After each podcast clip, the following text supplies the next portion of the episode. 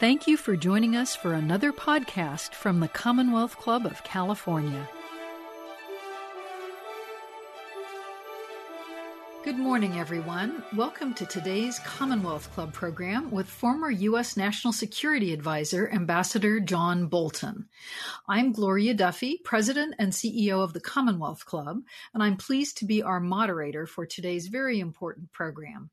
I'm joining you today from Santa Clara, California. Before formally welcoming our guest, a brief note about the Commonwealth Club. We're now approaching our sixth month of being an all virtual organization.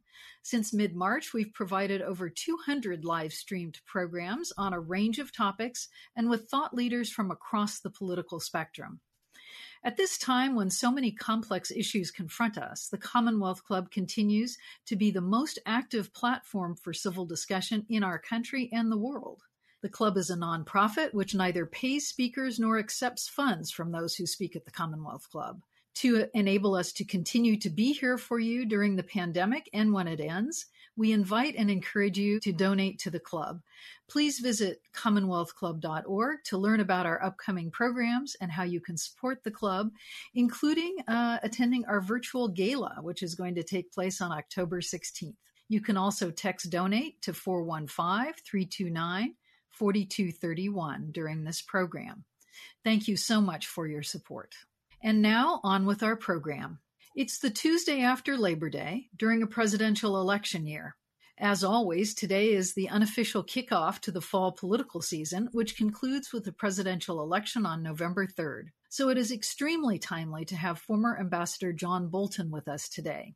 His memoir, The Room Where It Happened, has captured wide attention for his description of his work as National Security Advisor to President Trump, a position he stepped down from a year ago. Since then, Ambassador Bolton has been a popular figure in the president's Twitter feed, as recently as last night. Prior to serving as National Security Advisor to the President, he was Senior Fellow at the American Enterprise Institute in Washington. During the George W. Bush administration, Mr. Bolton was ambassador to the United Nations. Prior to that appointment, he served as Undersecretary of State for Arms Control and International Security from May of 2001 to May of 2005. He served four presidents. He's an attorney, a graduate of Yale College, uh, and also Yale Law School. I'm so pleased to welcome Ambassador Bolton back to the Commonwealth Club. Before we start our discussion, a final quick note. If you have a question for the ambassador, please post it to the YouTube chat box and they'll be forwarded to me throughout the program. I'll ask as many of them as possible. Ambassador Bolton, welcome to the Commonwealth Club. Well, thank you very much for having me. Glad to be with you.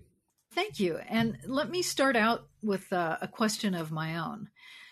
Tomorrow, it will be one year since you left the Trump administration. You served, I believe, for 17 months. Some of your experiences were rather negative, as you've detailed in your book, and we'll certainly get around to those. But let's start out on a positive note. What do you feel were the top accomplishments you were able to achieve while in office? Well, I think uh, the first and perhaps one of the most significant was uh, withdrawing from the 2015 Iran nuclear deal, the Joint Comprehensive Program of Action. Uh, it was a very bad deal when it was negotiated. Uh, it gave Iran a lot of advantages, a lot of opportunities to continue to uh, pursue not only its nuclear weapons and ballistic missile programs, but to take advantage of the elimination of economic sanctions and a variety of other steps to increase its revenues, which it used to build up its conventional forces and its support for terrorism. So the reinstitution of U.S. sanctions brought uh, significant economic harm to the government of Iran. Uh, I don't think we went far enough uh, in the policy, but certainly I think getting out of that very bad deal uh, was a big step forward. Uh, I think, uh, although it's considerably less noted, another positive was completely changing the way that decisions are made within the US government on how to launch offensive operations in cyberspace. Now, that I'm sure sounds bureaucratic, but I can tell you that the decision making structure we inherited from the Obama administration, in effect, made it difficult, if not impossible, uh, for the U.S. to launch offensive cyber operations. And if you accept the uh, cyberspace is just another domain of human act- interactivity, not different from any other domain. Uh, when you face hostile actors, one way to protect yourself is to set up structures of deterrence so that an adversary knows if they come after you, they're going to pay a much greater price, which hopefully induces them not to start in the first place. So that was a lengthy, complicated process, but it has been in place since before the 2018 election. Uh, when it was able to come into operation and hopefully will be uh, operational this year as well. And then finally, I think the uh, U.S. withdrawal from the Intermediate Range Nuclear Forces Treaty uh, in uh, 2019 was another important step. Russia had been violating that treaty for decades. Uh, in fact, one way to look at it is the only country in the world precluded from building interme- intermediate range uh, nuclear capable missiles was the United States. There were only two parties, the US and Russia, didn't bind China, didn't bind Iran, didn't bind North Korea. Uh, Russia was in violation, and we were honoring it. So there's a treaty that limited only the United States. We're out of that too. So those would be three. So let's talk about those for a second. Um, as you may know, I spent 20 years or so in the arms control field, uh, trying to build agreements and and uh, make them effective. So I probably come from a, a, bit of a different perspective. But let's drill in for a second on the Iran agreement. One of the uh, arguments for agreements like this, with a state that's very closed and into which we have very limited visibility and a very limited relationship with is to try to gain some inspection rights and to gain more visibility into what they're doing with the hope of down the road uh, tightening up and making agreements like this more effective. What do you think of that argument? Did we lose anything by uh, getting rid of the Iran nuclear agreement? Well, I think from the U.S. perspective overall, the most important way that we have to understand um, compliance with uh, arms control agreements or what we euphemistically call national technical means. That that is to say, our intelligence gathering capabilities. Uh, verification regimes add uh, a certain amount. It depends, of course, on the country involved, the nature of the agreement, the nature of the verification mechanism.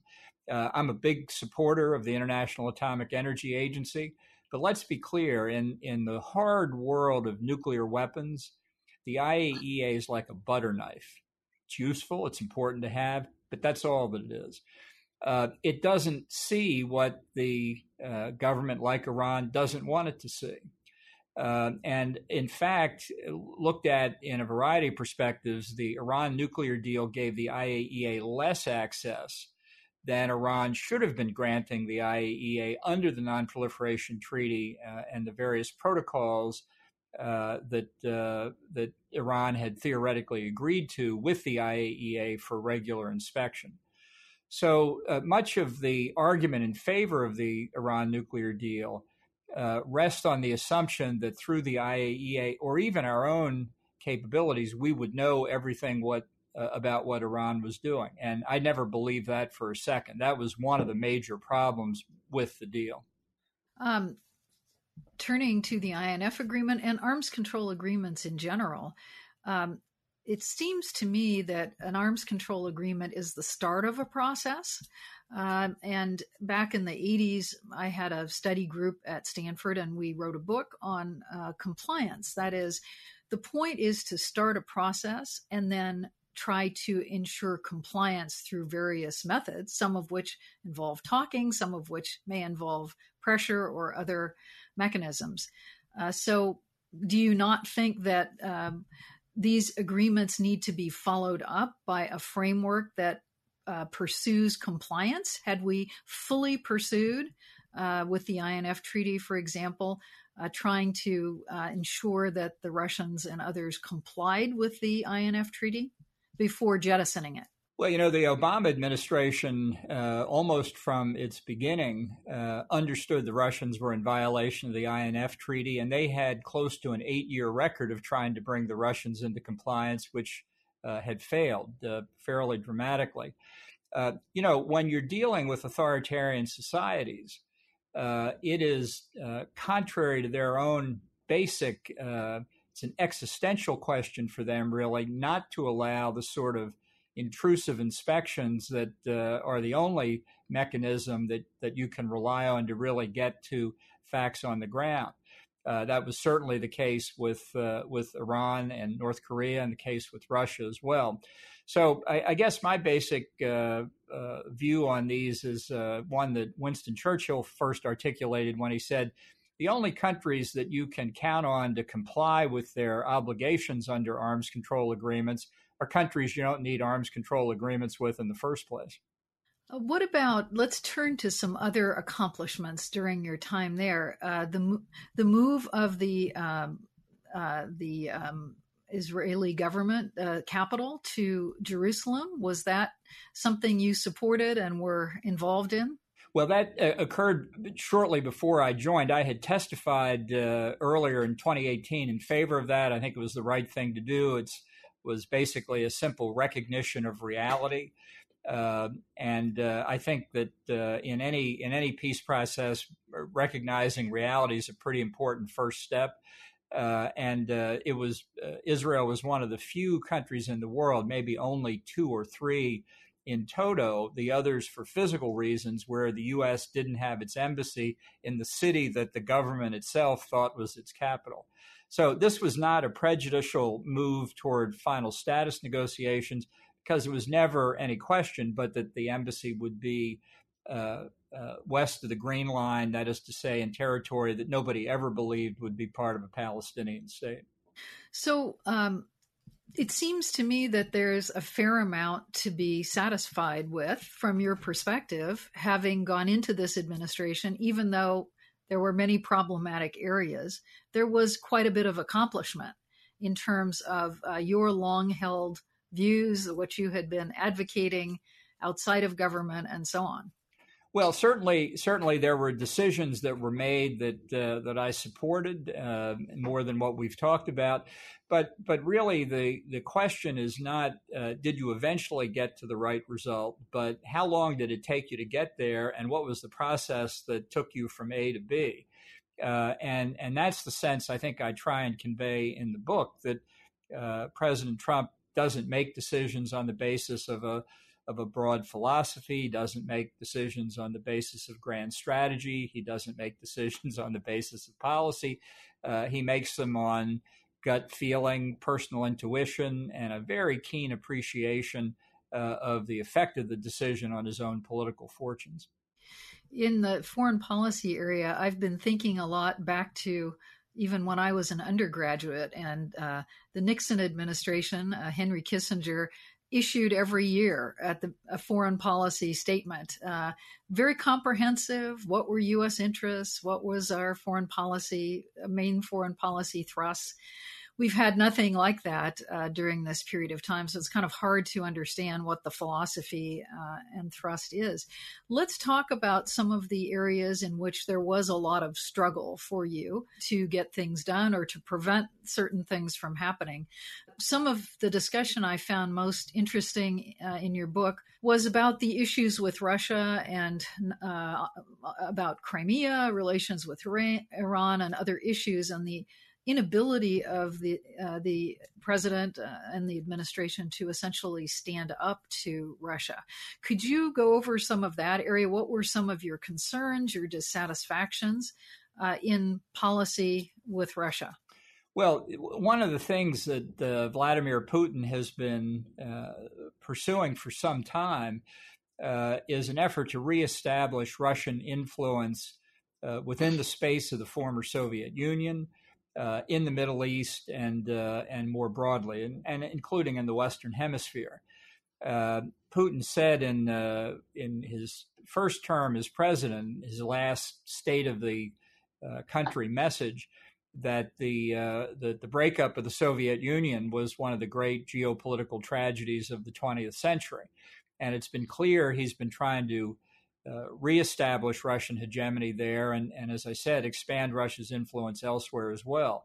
So, in a variety of areas, uh, primarily in Ukraine, in terms of Eastern Europe, uh, during my time at the White House, but extending and including now in Belarus, uh, where I traveled in um, 2019, actually about two weeks before I resigned. I didn't know I was resigning in two weeks, but I went to Belarus to meet with uh, President Lukashenko because I thought it was important uh, to withstand Russian pressure on Ukraine and, and Belarus, particularly Belarus at that time, not to be reabsorbed into Russia. And we can see today how complicated Belarus is with the protest against Lukashenko's hijacking of the recent uh, elections. But this whole area of how to deal with Russia uh, in the space of the former Soviet Union and with respect to members, former members of the Warsaw Pact like Poland, now NATO allies of the United States, uh, I just felt that uh, one way to push back against uh, Russian adventurism was to take a firmer firmer line against uh, Putin, which I don't think we did.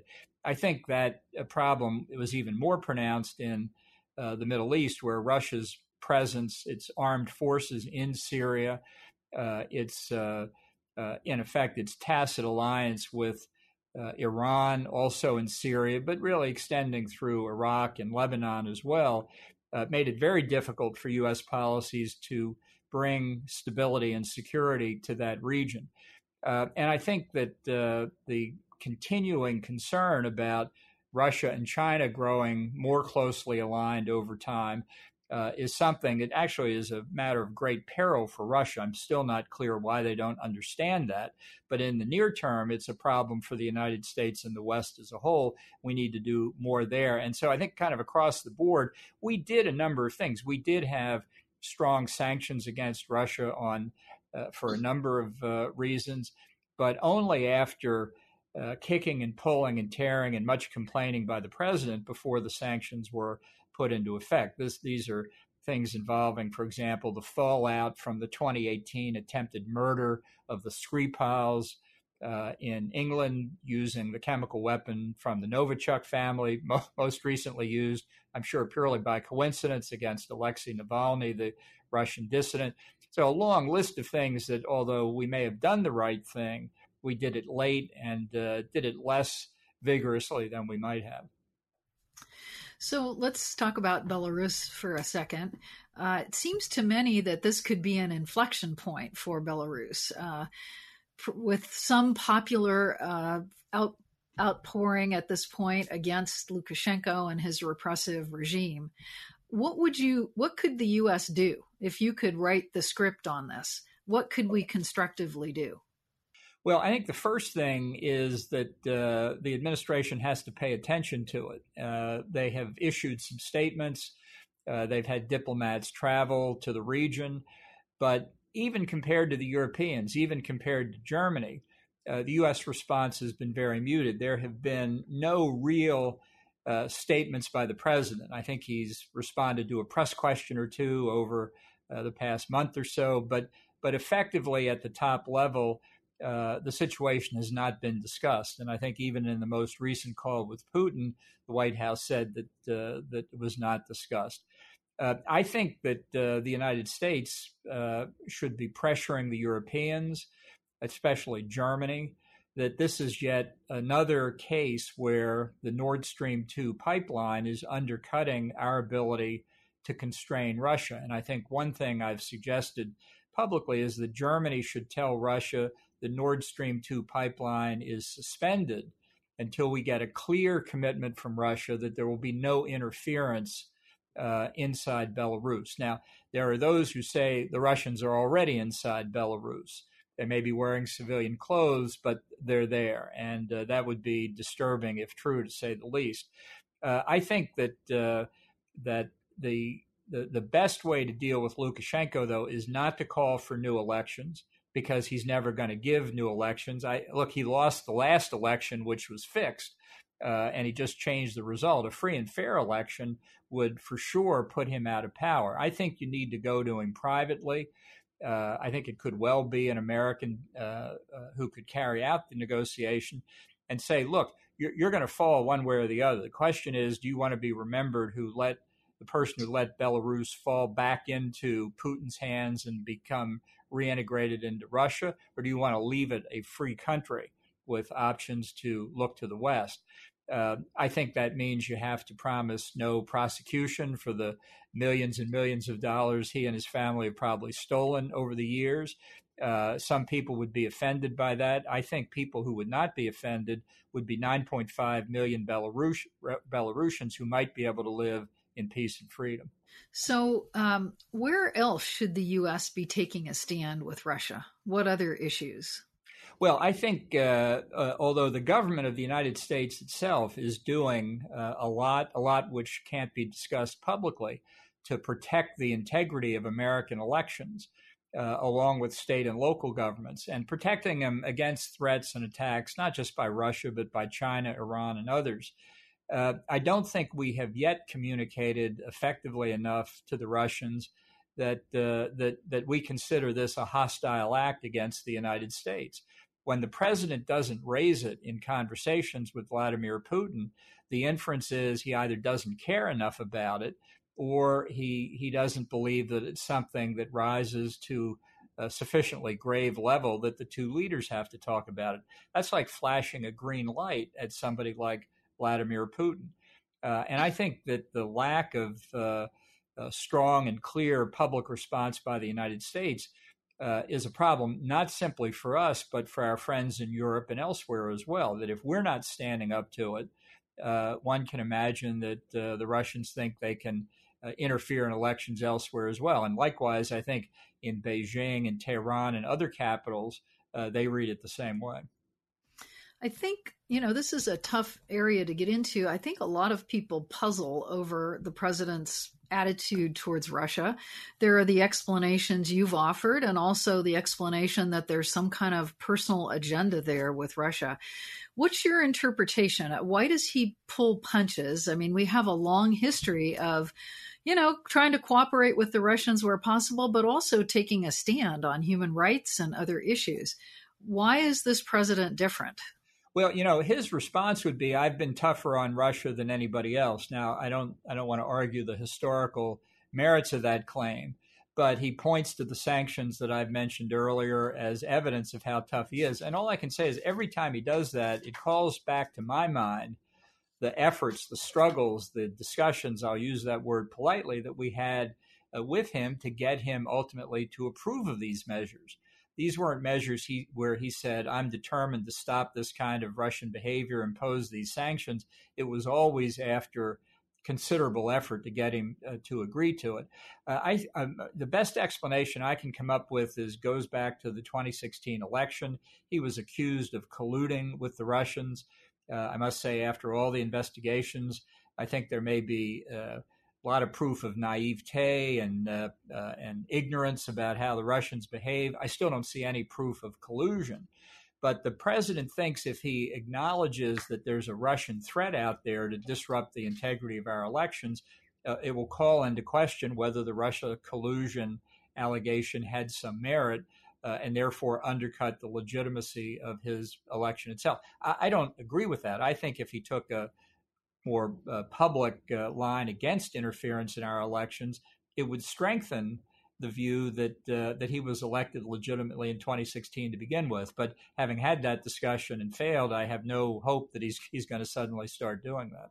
So uh, you mentioned activities underway to prevent uh, meddling in our elections by the Russians. Do you feel that there's a concerted effort by the Russians to uh, meddle in our upcoming presidential election? Well, I think it's been their policy for a long time to sow dissension in the United States, to try and undermine confidence in our basic institutions.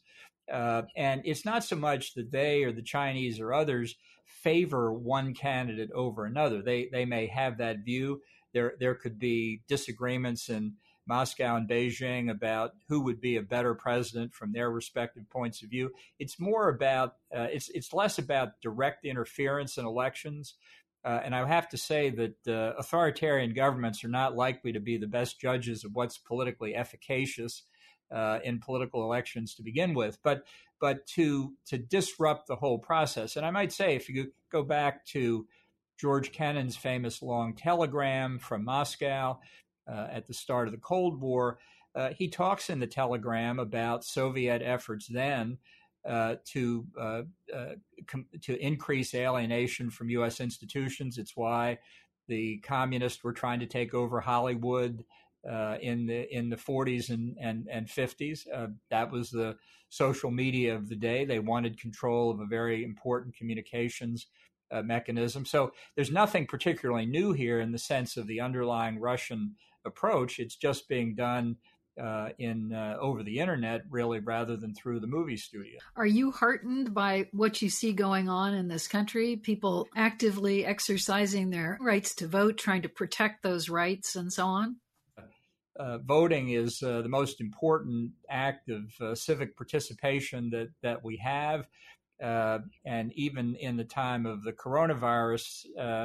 I think I'm I'm worried we're actually moving in the opposite direction. I I don't think uh, I'm, I'm, not a big proponent of voting by mail, not not because of fraud. I just think there's a civic character involved in on election day getting out of bed, going to your voting place, standing in line, uh, and going up to the machine and voting, putting your ballot, whether it's electronic or putting your paper ballot in the box, getting a little sticker for your coat that says I voted.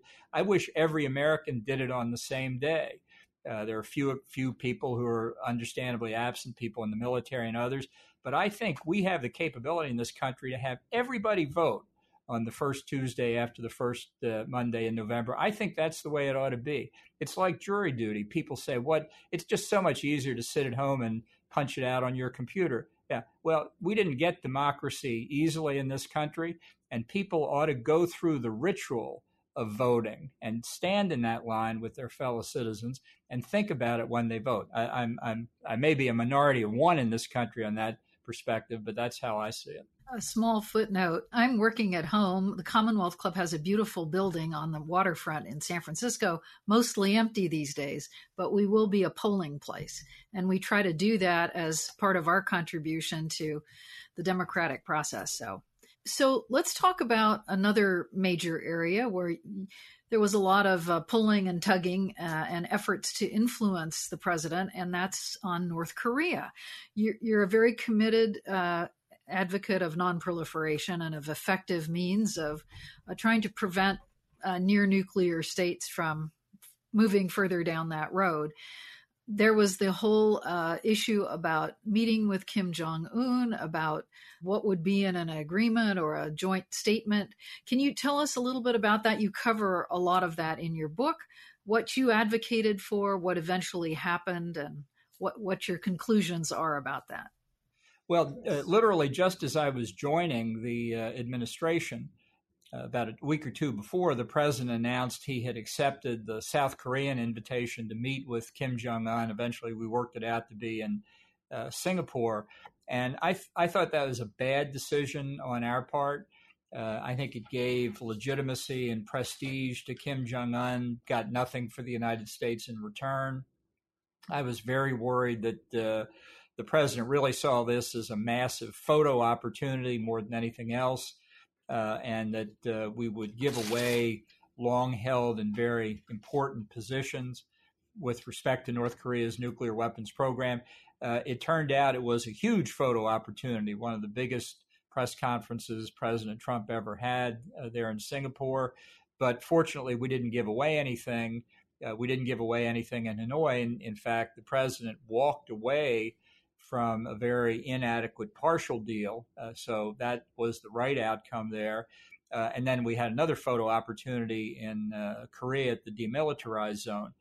So at the end of what are now roughly two and a half years of these negotiations, we are uh, net net uh, nowhere in terms of negotiations. In fact, uh, about a month or so ago, a little bit more than that, I think, North Korea actually blew up the liaison office it had built in Kaesong, which is just north of the DMZ, actually on the 38th parallel, that it, it had used for meetings with South Korea. But we're not neutral in terms of North Korea's programs after three and a half years of, of this activity, because mm-hmm. during that time, North Korea has continued to advance uh, both its nuclear and ballistic missile programs. Time is not a neutral factor when it comes to proliferation. Time is almost always on the side of the would be proliferator. overcoming the scientific and technological obstacles in the way of the very sophisticated capability of having deliverable nuclear weapons. So now North Korea has just had another three, three and a half uh, years to to make progress, uh, and we're seeing stories, and you know the, these these stories are worth what you pay for them. We'll see if it actually happens of having a uh, uh an intercontinental ballistic missile test literally within the next few weeks. Now, during the time of the negotiations, President Trump kept saying there are no ICBMs being tested. There, there are no nuclear uh, bombs being tested in North Korea, uh, which which may be true, but it means after a while, you know, you stop testing and start building, uh, and it could mean they were building nuclear devices, and it could be now they're about to test an ICBM that can hit the United States. So we have gone backwards again. North Korea is closer to where it was in achieving the ability to hit the United States than it was when Trump took office. Was it destructive, in your view, to have President Trump uh, signing a meaningless agreement with Kim Jong Un and, uh, you know, be, being seen in that light with the dictator of North Korea? Yeah, I think it was all upside for Kim Jong Un. Uh, I think we got nothing from it. Uh, I think it made it harder to enforce uh, the international sanctions that had been imposed by the Security Council, harder to get enforcement, harder to get the Chinese to do their part. You know, if the Chinese were really serious about stopping North Korea from getting nuclear weapons, uh, they, they could do it almost on their own. They supply 90% of North Korea's energy in the form of oil. Uh, and they've never really cut it off uh, the way they could. And so when it looks like the United States is easing up, everybody else says, well, we'll ease up too. So I think uh, uh, whoever takes office on January the 20th is going to face a North Korea problem that's four years further advanced than it was when Trump took office. So we could go on through uh, a number of other issues, but let's get back to the comment you made earlier and then what you emphasize over and over again in your book. You don't mince words about President Trump. You talk about the lack of process. Uh, you call him at one point unfit to serve. So tell us more about your experiences in dealing with the president. I believe you also have said that he his agenda is really what's best for him in a political sense, uh, not necessarily what's best for the country. Uh, tough words. Uh, say more. Well, you know, he's not um, what I would call intellectually curious. No, no president comes to office with 360 degree knowledge of all the areas they have to deal with. That's that's a given. The office is so vast and so complex. Uh, some people have a have a have had a career in, in a direction that gives them great knowledge about that, but they may be uh, inexperienced in a number of other areas. That that's fine. You can't you, you you can't complain somebody's not ready in the area you deal with because they may be ready somewhere else. But but Trump had essentially no experience in international affairs other than a few real estate deals. Uh, and so you say, okay, well then then he will apply himself and learn what he needs to learn. And uh, and during my experience with him, he never did that. And it's not that he was lazy; he's very hardworking. He works uh, constantly, really, from the from the time he gets up, by his definition of work, not necessarily by by mine but it's not like he's lying around uh, eating grapes. Uh, he just doesn't care about learning new things. Uh, and he would say affirmatively, what really matters is my ability to size up the people on the other side uh, and to make deals with them. That's that's what I guess what he did in his uh, real estate career. And it's certainly important to be able to assess the your interlocutor across the table. There's that's a very important personal skill uh, and the ability to negotiate deals is a, is an important skill. But it would be helpful to know what the substance of the deal is. And uh, in case after case, I just didn't see the president that interested in finding out. Uh, how will this play out, let's say, between now and the election? Uh, I think it's kind of uh, common speculation in uh, Washington that there'll be some kind of October surprise. Will he announce a a strategic weapons deal with the Russians, for example. I think that's one possibility. Uh, does he have any idea what's at stake in these negotiations over whether to extend the New START treaty, to renegotiate it, to do something else? Not really. Uh, and yet, we face the prospect of a deal uh, on the basis that it would be a great thing to have two or three weeks before an election. This is the kind of uh, uh of approach that makes it very hard over the vast uh, scope of activities that the U.S. has internationally in diplomatic circles, in economic and business circles, in military circles, to have coherent policy. And while the different pieces of the U.S. government certainly have not been standing still for the last three and a half years, it has made their work much more difficult. It's made it harder to define what American policy is. There's been a huge opportunity cost in not being able to take advantage uh, of situations that we could have used to our benefit because we couldn't get the president to focus on it. Uh, and and so I think uh, it has left the the country at a disadvantage internationally that uh, that didn't need to be that way.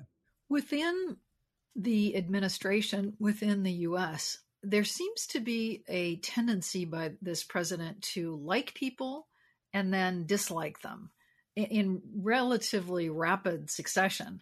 And I think you probably saw that all around you and perhaps felt some of that yourself. So, deriding people, dismissing people, what is that? What what what goes on with him? Well, I, I, don't think it's something that he started just uh, when he walked into the Oval Office. This is a this is a habit that I think formed over a long period of time. Uh, maybe he thought uh, that was the best way to run a business. I haven't I haven't talked to any uh, CEO or executive uh, that that uh, has read my book who has thought that it was anything but uh, a, a, terrible way to run any any kind of operation. And I remember, and I think I put this in the book at the appropriate place. it certainly a unique experience to sit there and listen to the president deride other senior advisors in the administration, um, whether to me alone or with others in the room.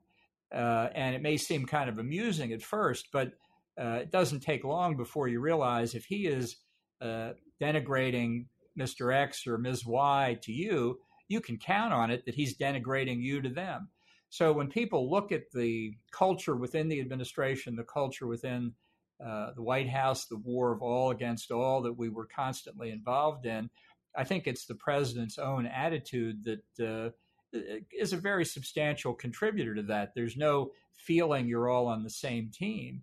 Uh, and I think by now the history of uh, uh, of a lot of people who went into the administration feeling they wanted to serve the country, that they could make a contribution uh, uh, to the administration, and ultimately just found that uh, that they were wasting their time, is is a pretty sad commentary on on how the administration has been run. And it, by the way, sorry, one, just to interrupt, it, it won't change in a second term. It will get worse, if anything. So I come from a family of veterans, starting with the Revolutionary War and ed- ending with the Vietnam War for my husband.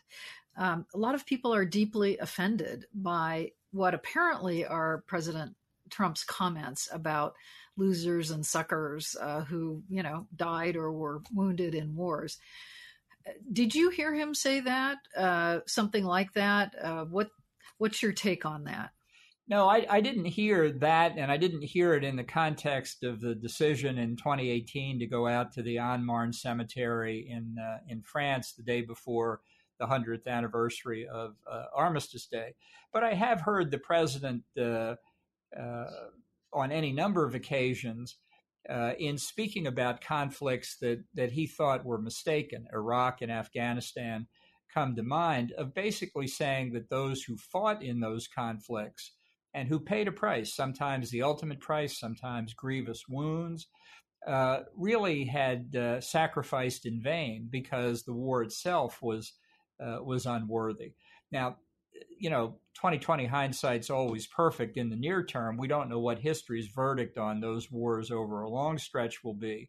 But it's also wrong to say that somebody who joined the military, entered the service of their country, was sent into harm's way uh, to advance the country's interest, uh, somehow uh, acted in vain if uh, a later commentary doesn't agree with the mission they were sent to carry out uh, in the first place.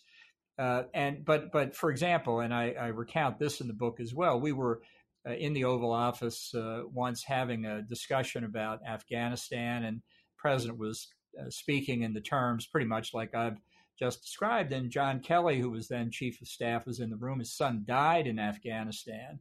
And the president, after deriding the war itself, uh, looked at John across the room and said, You suffered the most, referring to the death of his son, which I thought was a, uh, was a needless and, and very cruel thing to say.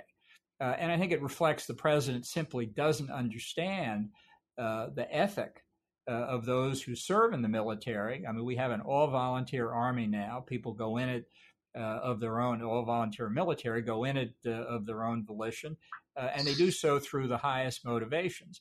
Uh, now, the president does say that from time to time, but to me, this is simply evidence that uh, it's politically advantageous to do that. Uh, and so he does it for that reason. But I don't, th- I don't think he fully understands. I don't think he understands in large part what the military is all about. So, uh, in terms of process, again, um, how would you compare, for instance, the your role uh, and the process for decision making in the Bush administration versus the Trump administration? Well, in, in fact, across the whole range of, uh, of four Republican administrations I've, I've served in, every president does it a little bit differently, and and the National Security Council structure and process should should reflect uh, the the way each president operates. It's they're the president. The the rest of us should get used to it. But uh, I could easily take the Reagan, Bush 41, and Bush 43 NSC processes, put them on one side, uh, and the Trump process, I use that term loosely, on the other side, and whatever the differences uh, among the first three, they pale into insignificance compared to the chasm between the way they operated and the way the Trump administration operates. Uh, if you think that the only thing that matters is how your gut tells you a given situation should be handled, you don't need a process. You, you can decide after 30, 45 seconds of briefing, you make up your mind, and then you go on to the next exciting thing to do. Uh, I think if Dwight Eisenhower uh, came back to life and walked into the Trump White House, uh, uh, he he would throw up his hands in dismay and, and go back to heaven or wherever he is at the moment and say this place is hopeless. Uh, and I think that it has two consequences. Number one, you're constantly worried about making informed decisions uh, in in the immediate circumstances you face. Uh, but number two, you're never operating under a coherent strategy. You can write strategy papers, and frankly, we wrote some great ones, but it's not like the president pays any attention to them. Question from the audience, and I apologize for glancing away. I'm looking at an iPad with the questions coming in from the audience. Is there any U.S. policy uh, currently in place to deal with Chinese aggression? Well, sure. There, there are a lot of uh, contingency plans uh, on on the military side, but uh, and they're constantly being evolved. Uh, Chinese threat is growing. It's uh, uh, very substantial in cyberspace. Uh, it's very substantial in terms of trying to take control of the South China Sea, the East China Sea, the development of what are called area denial and anti access weapons capabilities, basically to push the United States Navy away from the shores of the Western Pacific, where we've been since World War II. The Chinese are upgrading their ballistic uh, missile and nuclear uh, capabilities. Uh, it's a it's really a dramatic growth in the full spectrum of Chinese military capabilities. What we lack in China uh, uh, overall, though, is a is a coherent strategy to deal with them politically and economically too. Uh, China has um, disproven the optimists who uh, said when, uh, particularly after Deng Xiaoping changed China's domestic economic policies to make them less, less Marxist, that people said, well, now they will become a more responsible stakeholder in international affairs. they will engage in a peaceful rise internationally. They'll adopt the norms and, and practices that the world's industrial democracies follow. And they've done the exact opposite. They steal our intellectual property, they engage in forced technology transfer, they discriminate against foreign businesses, they use the World Trade Organization, supposedly a free trade environment, to pursue mercantilist uh, policies, and they've been very successful at it. Uh, the, the, it was also believed that as China became a wealthier country, it would become more democratic. That the village for headman and a village election for headman in some remote province would spread to other villages, and then there'd be elections at the provincial level, and then there'd be elections at the national level. In fact, China has moved 180 degrees in the opposite direction. Uh, Xi Jinping is the most authoritarian, most powerful Chinese leader since Mao Zedong. So much of what we thought was going to happen in China has not happened, uh, and that means policies should change. And that that uh, strategic approach is something we sorely need at the moment. I see a, an elephant in the background there in your office, and you are a longtime Republican. I take it that you don't think President Trump should be reelected. Uh, so, where do you go politically here? Well, I'm still look. I'm I'm still a conservative Republican. I, I haven't become some squishy liberal uh, out of dissatisfaction uh, for Trump, but I don't I don't think he's a conservative. Number one, I don't think he has a philosophy. Uh, he does things that uh, appeal to people who are conservatives, the appointment of federal judges and whatnot. But I think uh, I think people need to understand if he wins a second term, which is still entirely possible, he will be uh, even freer to do what his gut tells him to do in a second term than he is in the first term, where there is no electoral constraint on reelection. And as I've said, as we've discussed, as I detail in the book, uh, I don't think he's competent to be president either. So I'm obviously, I did vote for him in 2016. I'm obviously not going to vote for him this time. I can't do that in good conscience, but I'm not going to vote for Biden either as a philosophical matter. Uh, in Maryland, where I live, you can write in candidate's name. So I'm going to write in a yet to be determined uh, uh, conservative Republican name. I'm, I'm trending toward uh, Ronald Reagan. Uh, I understand he may be available, but hope springs eternal. That would be that wouldn't be the son. That would be the father. Right. So, um, and I believe you had uh, some run-ins with Joe Biden uh, back when you were up for appointment as U- UN uh, ambassador for the U.S. Right. Well, he, he's managed to vote against me uh, twice for confirmation in the Senate uh, for the undersecretary job as well as UN ambassador.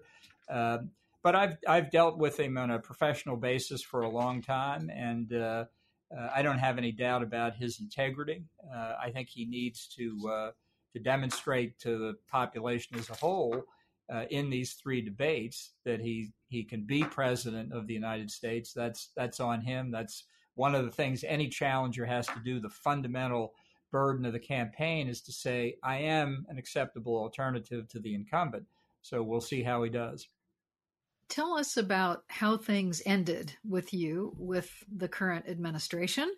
Uh, you resigned. Just were you going to be fired? Were you know was it a mutual uh, detachment? Uh, and uh, you know what what was the denouement?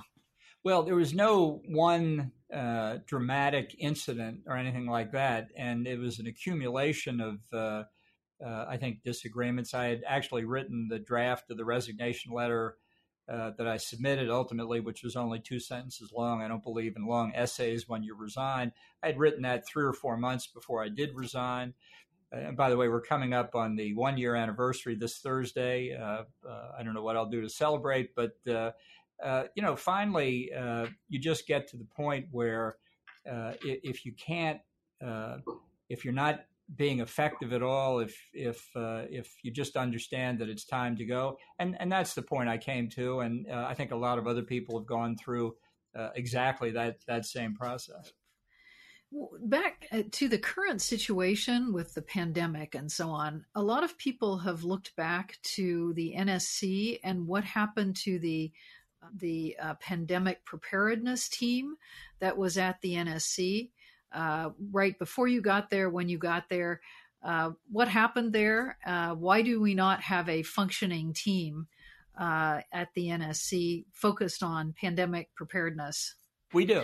And what I did was I took one small office uh, that dealt with biosecurity and combined it with a larger office that dealt with biological, chemical, and nuclear weapons. Uh, it was, I think, to give a greater focus to the biological threat, since the use of biological weapons uh, carries with it many of the same epidemiological attributes uh, of a pandemic, such as we're going through now. Uh, and uh, of course, I left in uh, September of 2019. But the New York Times, as an example, always authoritative. New York Times never makes a mistake, right? And we all know it's a hotbed of, of radical conservatism. Did a long, long study of what happened in the U.S. Uh, to the pandemic uh, some four or five months ago. And it lists as examples of what steps were being taken in early January. Uh, the NSC staffers responsible for biosecurity were raising red flags that there was a problem. The issue was not that the staffers at the NSC weren't doing the job that they should have done. They were. And I'm not taking credit for it because I was gone by then for four months. The problem was not the NSC staff, the problem was the Oval Office and the empty chair in the Oval Office uh, through a president who didn't want to hear problems about his buddy Xi Jinping, didn't want to hear that China was having an enormous medical uh, problem, didn't want to hear that that uh, epidemic might uh, affect China's economy in a way that meant it couldn't comply with the interim trade deal that Trump wanted to sign and did sign in January. And most importantly of all, didn't want to hear bad news about this medical crisis that might adversely affect the U.S. economy, his ticket to reelection. So I think uh, the the way Trump has uh, mishandled the pandemic is emblematic of his approach to office. To this day, nine months after this first became apparent, we still have no national strategy to deal with the coronavirus. We have many, many actions by the federal government, by different pieces of the federal government, by state and local governments, by private citizens. Uh, uh, and they can all be listed on a piece of paper, but a, a, list is not a strategy. And Trump still doesn't have a strategy. But it was his unwillingness to face the problem at the beginning, I think, that was the most dramatic failure because it cost, cost us time uh, and opportunity where we could have mitigated uh, all the damage we've suffered. How do you see us coming out of this pandemic? What do you see the lasting impacts? Do you see a lasting impact on our economy and our society of what has happened here? Well, I think I think some things that were underway anyway have been sped up by the pandemic. Uh, I think the the loss of uh, the centrality of the office in a in a densely populated metropolitan area. But I'd also have to say, I think people need to be uh, cautious about drawing too many conclusions from it too soon. Uh, I think you ought to, you know, we should follow Edmund Burke's approach and not draw conclusions before we have the data. And uh, I think that uh, if we get a vaccine, and, and that's still an if, but if we get a workable, reliable vaccine, uh, it could be that the effects turn out to be very small. When I was a little boy, people worried about polio. No, nobody knew how you got polio. Uh, there were, but there were lots of pictures of people in iron lungs, uh, which probably was worse than a ventilator.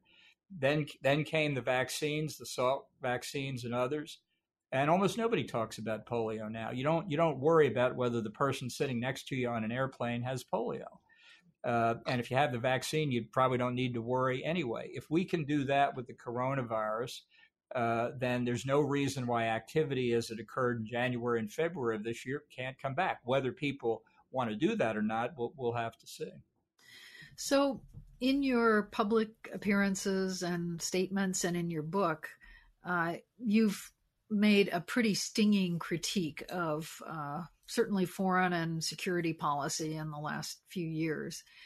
What would be your best hope for positive change to come out of the work and the the statements that you've made? Well, I think it's a mistake uh, uh, in the United States that we are uh, on the verge of making very frequently, uh, not to fully understand the nature of the larger world around us. Uh, I think uh, a lot of Trump's instincts tend to turn away from the rest of the world. I think that's a mistake. I have to say, a lot of what Obama did was also uh, isolationist in a sense. Uh, the difference was he had more faith in multilateral institutions than Trump does or I do. But that's that's an abandonment of responsibility in another way.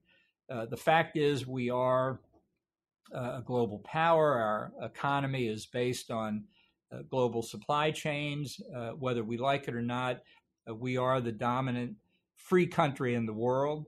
Uh, and we either act to protect our interests and those of our friends and allies, or some someone else will take advantage of us. There's no retreat from that responsibility.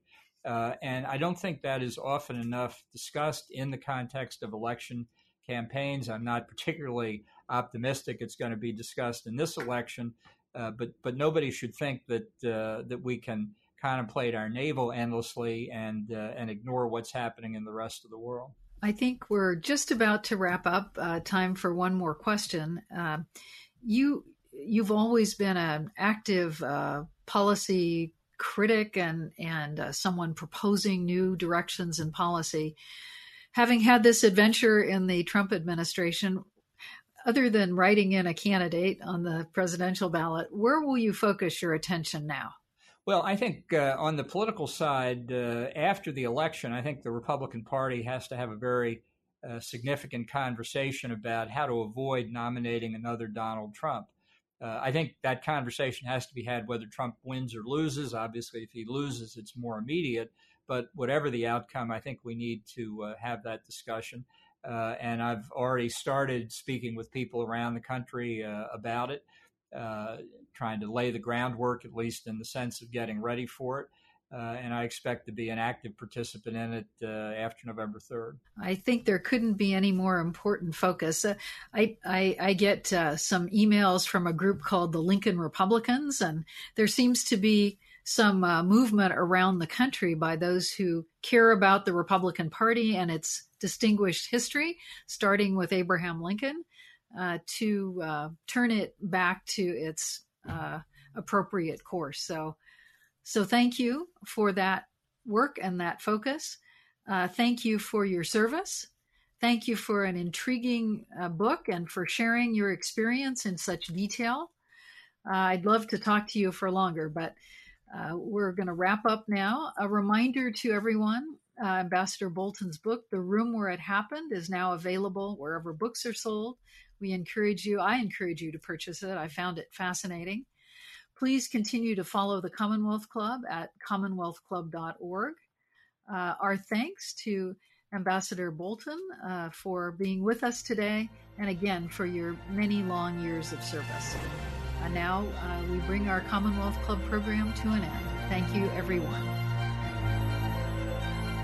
You've been listening to the Commonwealth Club of California. Hear thousands of our podcasts on Apple Podcasts, Google Play, and Stitcher. If you like what you've heard, please consider supporting our work and help us bring 500 programs a year to listeners like you. Go to commonwealthclub.org/donate. Think your way around the world with our travel programs to exciting domestic and international destinations. And when you're in the Bay Area, please join us live at our events. Thank you for listening and for your support.